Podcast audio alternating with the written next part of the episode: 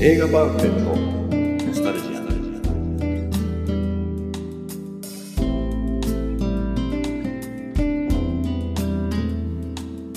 この番組は押し入れに眠っていた映画のパンフレットを話の種に当時の思い出を振り返る雑談バラエティーです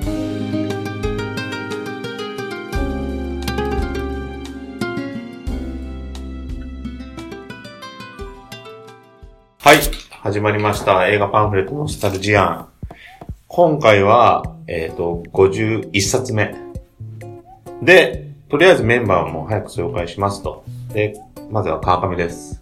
鈴木です。多いです。はい。大井さんは、前々回初めて、マーラーというケン・ラッセル、うちのノスタルジアンにとってはちょっとあまりにもマニアックな監督ではあるんですけど、紹介していただいて、鈴木さんはもう七国とか、それこそもうハリウッドの50年代、40年代の、その辺のもう知識も生き字引並みの詳しさ。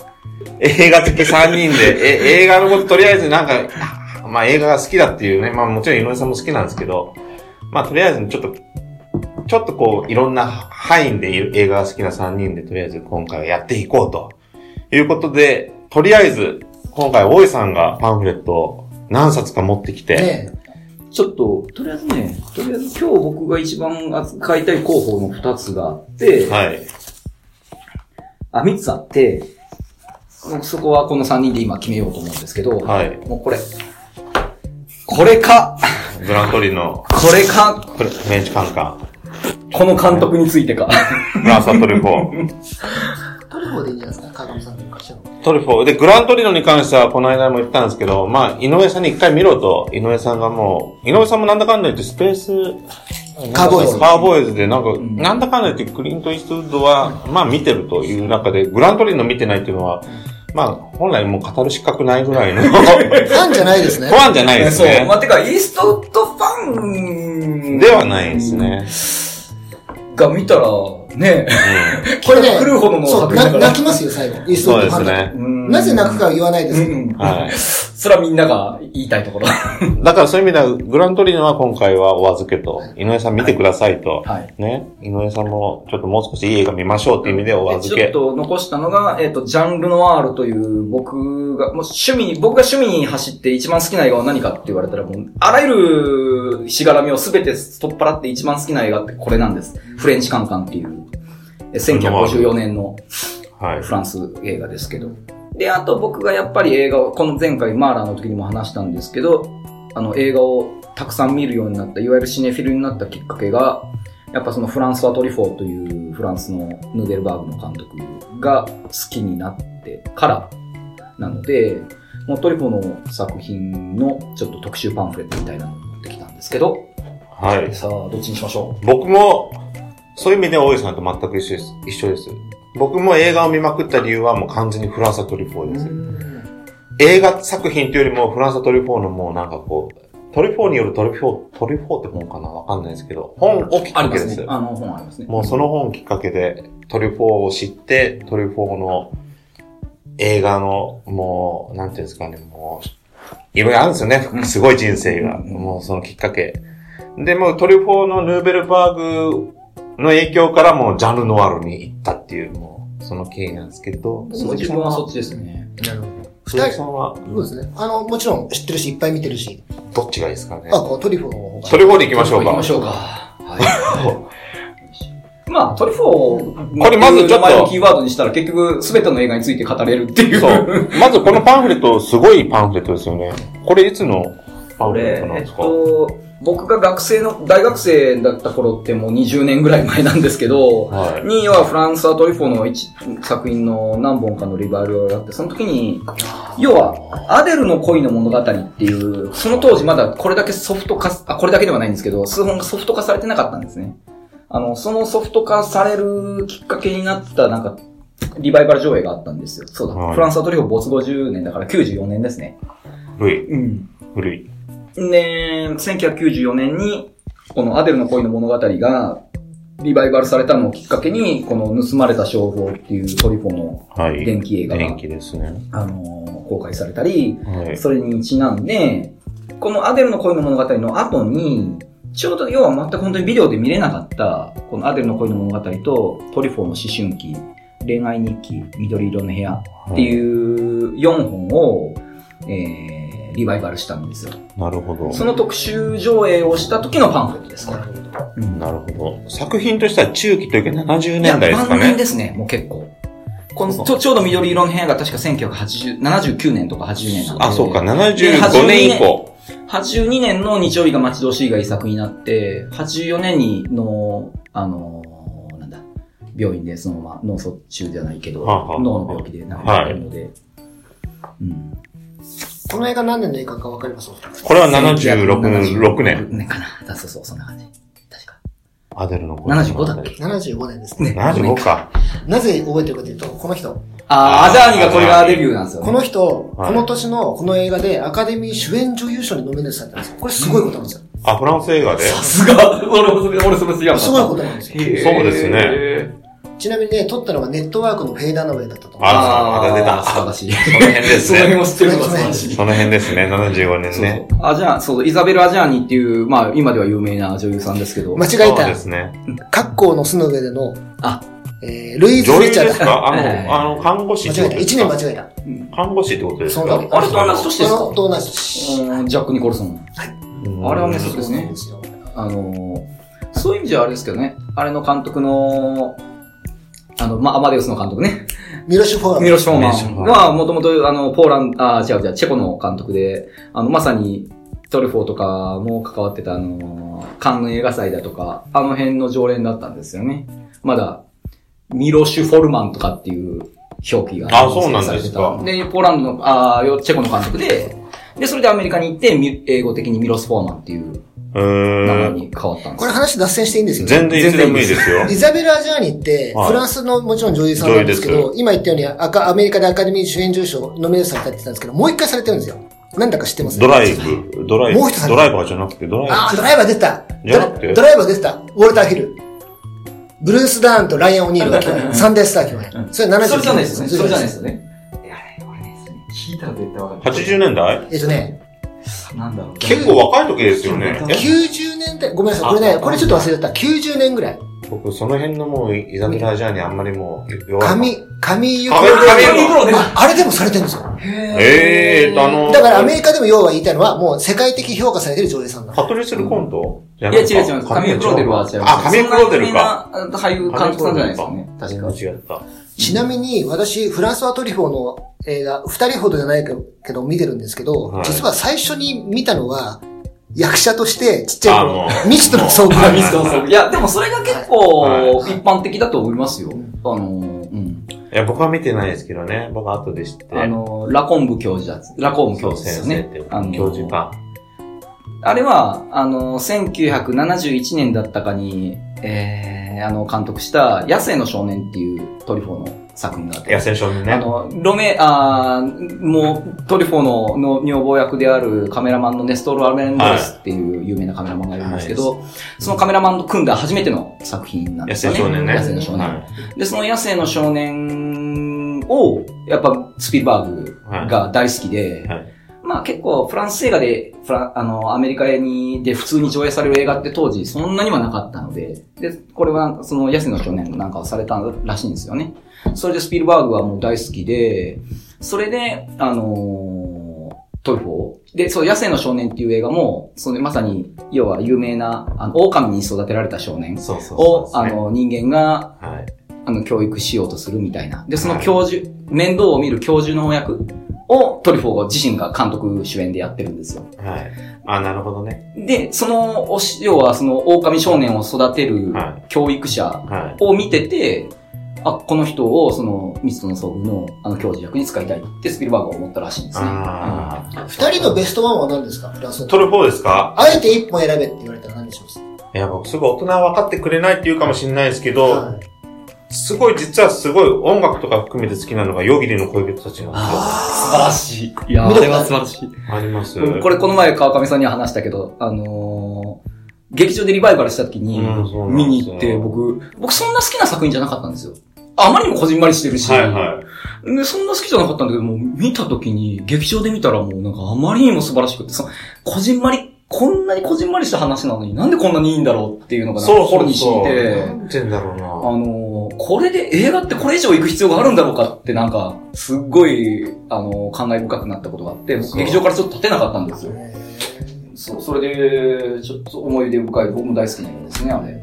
なんていうんですかね、トリフォーって結局、作品が好きっていう以前よりも、まず人としてすごい僕はハマってったから、やっぱりこの人のなんか人生そのものがこう反映されてるから、んまあ大人は分かってくれないっていうのはもう完全にこの人のまあほぼ自伝的だけ少ど、年少徐年々に多分それ以降はどんどんフィクションになってってフィクションになってってるけど、それでもなんか、ジャンピエール・エオがまずね、完全に分身じゃないですか、トレフォそうーそうの。ですね。でも、ジャンピエール・エオのこう、あたふたぶりがもうね、完全にもう、こうフランスのね、典型的なそうそうこ、そううダメ男でありついやつ、トレフォーのなんかこう、あの辺のね、なんていうの、滑稽と、あと女性とのね、うんなんかこう、あれは奥さんともちょっとなんかこう、いろいろいろいろあったりねう。んで、てか大体、おあの、使った女優さんとはできてる人な んで。えっと、じゃあ、このジャンピエレオが結婚してるクロードうクロジャド。ー、まあ、可愛らしい可し、で、そのあれ、一ヒ方でッチ、コックのトパーズに、あ、トパーズだ、じゃないな。えっと、なんだっけ、あの、戦争、冷戦描いた映画あったじゃないですか。ートパーズですよ。トパーズこれトパーズで冷しょ静に描いてるやつ。そうですよそう、トパーズに思いっきり出てます。クロジャド。そう。なんかね、トリフォーンの映画ってやっぱりね、あの、何気ないね、あの、映画なんだけど、うんあるシーンでちょっとやっぱり映画的なね、すごいこう、年配の女の人、あれ、奥、旦那さんあれですはよ。奥デルフィンセイル。あのー、自そう分がや雇ってもらうっていうか、探偵で、あ、そうそうそうそう私そう。立探偵なん靴で、屋そさんの、スパイするために、そうそうそうそうあのー、仮でなんか入ってる靴屋さんの、そうそう。あのー、奥様なんで奥すさよんね。の、そうそうそう。その人っデルて、フィンセイル。あれじゃないですか。去年マリエンバー去テ年マリエン・マーティンの主演の人あですそそううそなんう、だその時です。うんえー、その割には結構もうおばさんになってたな。いやー、改めて見てください。全然まだね、そんなおばさんじゃないですよ。あで、かなそうりなんだめちゃくちゃ綺麗ですよ。あれはね、あ僕綺麗もフィルムで見た時に惚れた。あカブス見てないんでしたっけ去年マリエン・バート見てます。で見も、てもまっとすごい若い。あれだって、そんなに5年ぐらいしか差ないんじゃないかね、映いや、画。多分そ、ほとんどないですよ。あ去年マリエンバートあれ64年ぐらいでしょでで、あれ、んヨギリは67年かう。んそんぐらいですもん。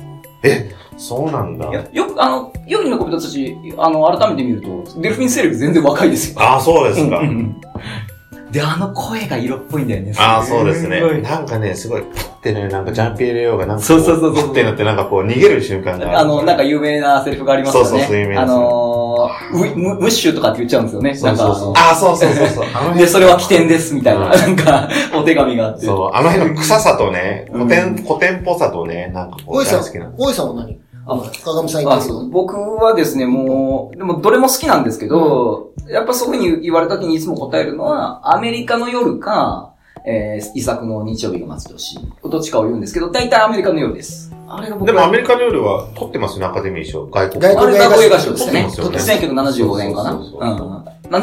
73年か。 1973年ですね。僕が生まれた年です。んそうそうそうそうそう。まああれはやっぱり映画の、いやね、裏たを。だ、ビデオが、タイトルが、アメリカの夜、えー映画に愛を込めてみたいなタイトルなんですよ。そうそうそうそうそうそうですね恥ずかしいというタイトルなんですけど、現代は本当にアメリカの夜、えーラニュイッタナメケーンとはいかはいいう、はい要は、あの、フランス語でアメリカの夜っていう、そのラニュイタメルケーンっていう、その、あの、表現が、つまり、デイフォーナイト。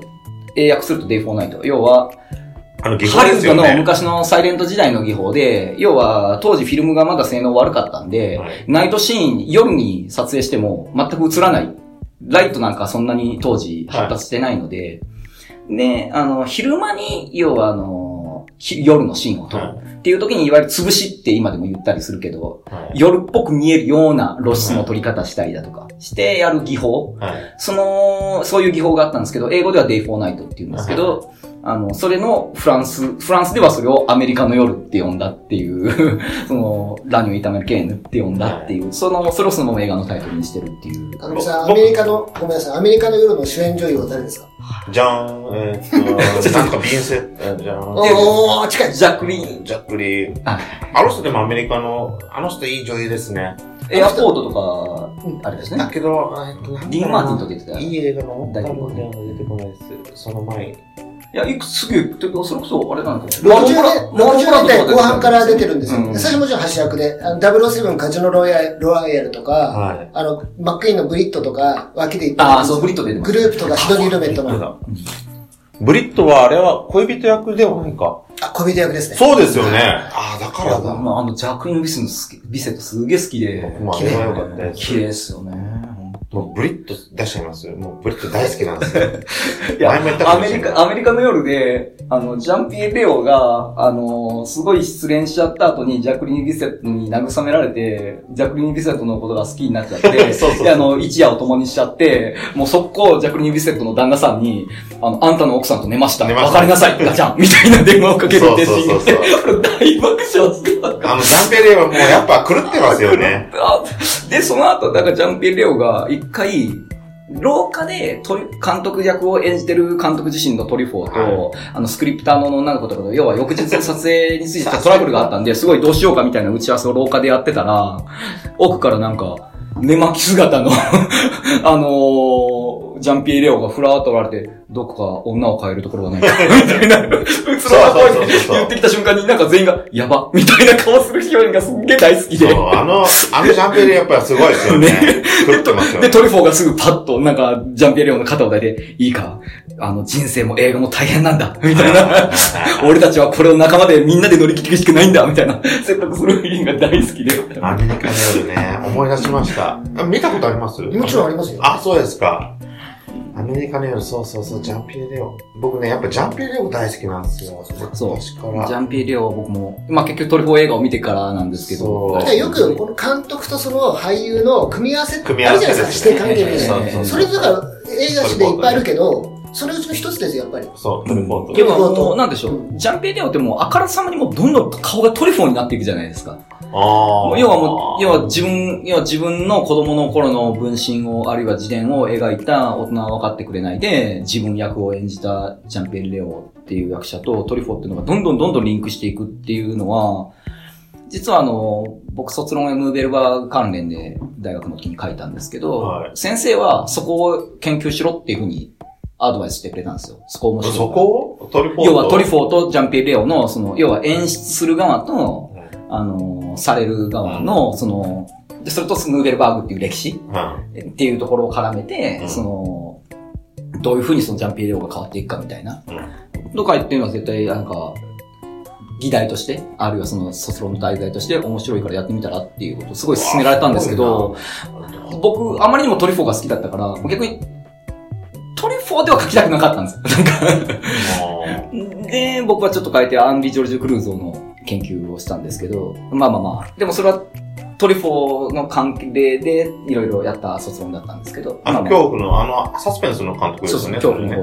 酬、ああ、恐怖の報酬でしたね。フランスマン四国っていう人ですよあねと。全然そうですあ悪魔のような女。だかあ、そう、あくまでもら僕はその人の戦時中に撮った密告っていう映画をそ卒論の題材にしたんですけど、ええそうなんだ。卒論っていうのは俺はもう、えーわかんないですけど、それで卒論ってどんぐらい書くんですかよくわかんない。僕提出した人間の中で最大ページ書いたらしいです。何ページ書くの覚えてない ?100 ページぐらい書くのいや、そんなところじゃないですよ。えうわこれぐらいになりました。本当ですかうん。すごいね。やっぱ大学ってすごいですね。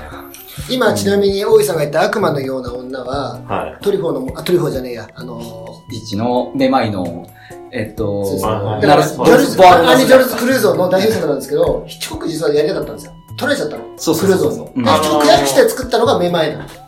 あ、じゃあ同じなんですかでも、ボアロ・ナルス・ジャックっていう二人で書いてる有名なフランスのサスペンス作家なんですけど、ただ実はなんかあれらしいですね。ヒッチは知らなかったけど、ボアロ・ナルス・ジャックは、あの、めまいの原作、えー死者の墓よりだったかな。死者の中、はい。なんかそんなようなタイプのフラン小説ですけど、ヒッチコックに映画化されることを前提に書いてたらしいですね、なんか。でこれをヒッチコックに全映画化してほしいっていう。へーうんそれヒッチ知らなかったらしいんですけど。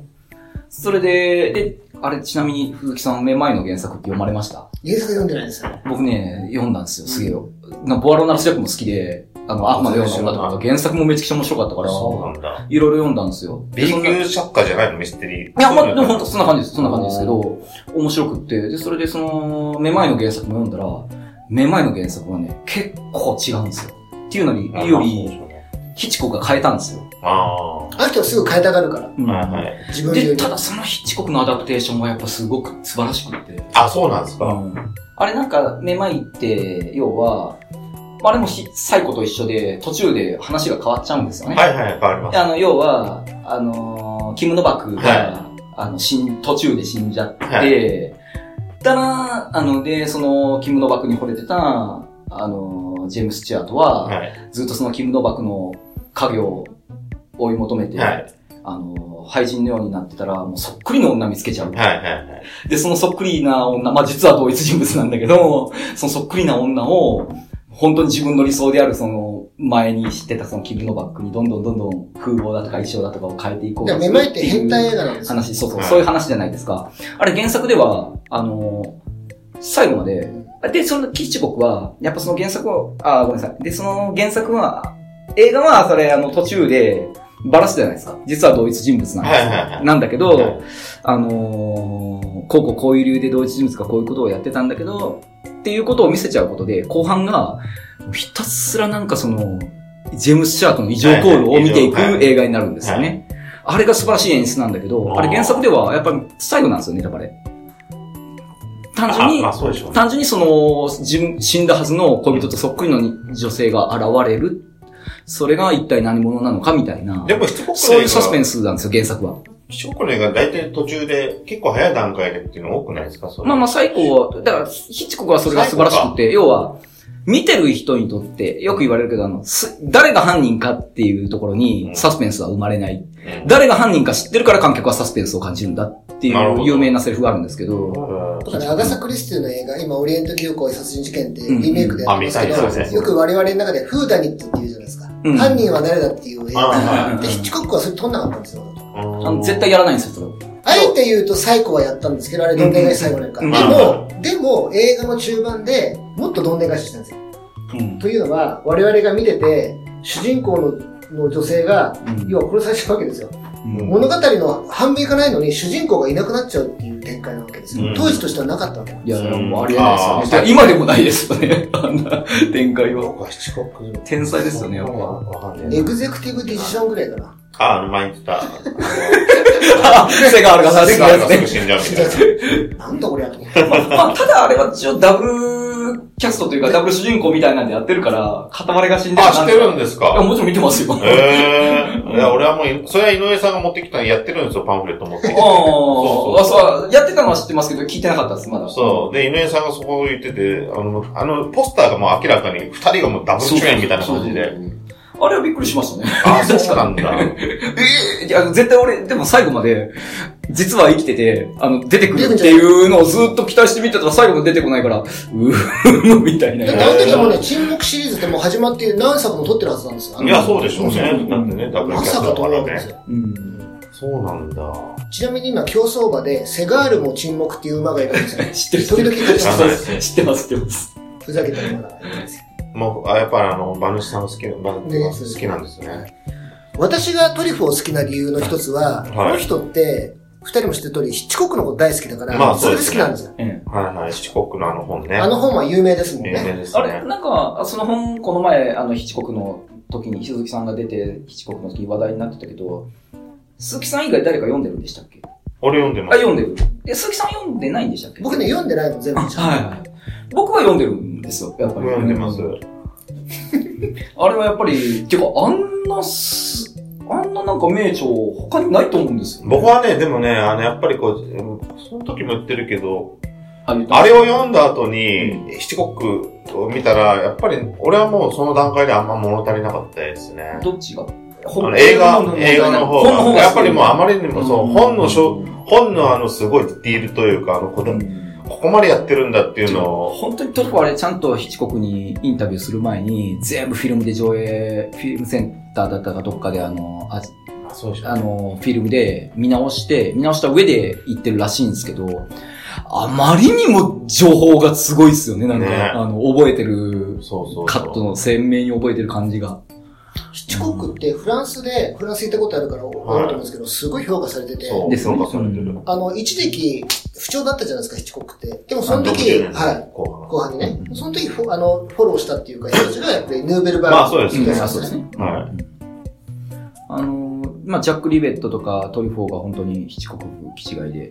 そうう。んでも、ジャック、あれじゃないですか、もう、七国を受け継いだのは一応、クローシャブロド、ル。シャブロルじゃなってい。言われるけど中の鍵からね。でも、トリフォーの、だって、サスペンス見たことあります僕らがいや、今日この人サスペンス取れない人だから。でも、撮ってるじゃないですか、やっぱり好きだから、クロー あの、で、まあ、それで言うと、もうトリフォー研究家としての僕はもうずっと言い張ってるんですけど、あの、フランスはトリフォーっていう人は、あのー常に二人の間で揺れた監督だと思ってて、はい常にルノワールかヒチコクか。はいで、ルノワールみたいな映画も撮りたい。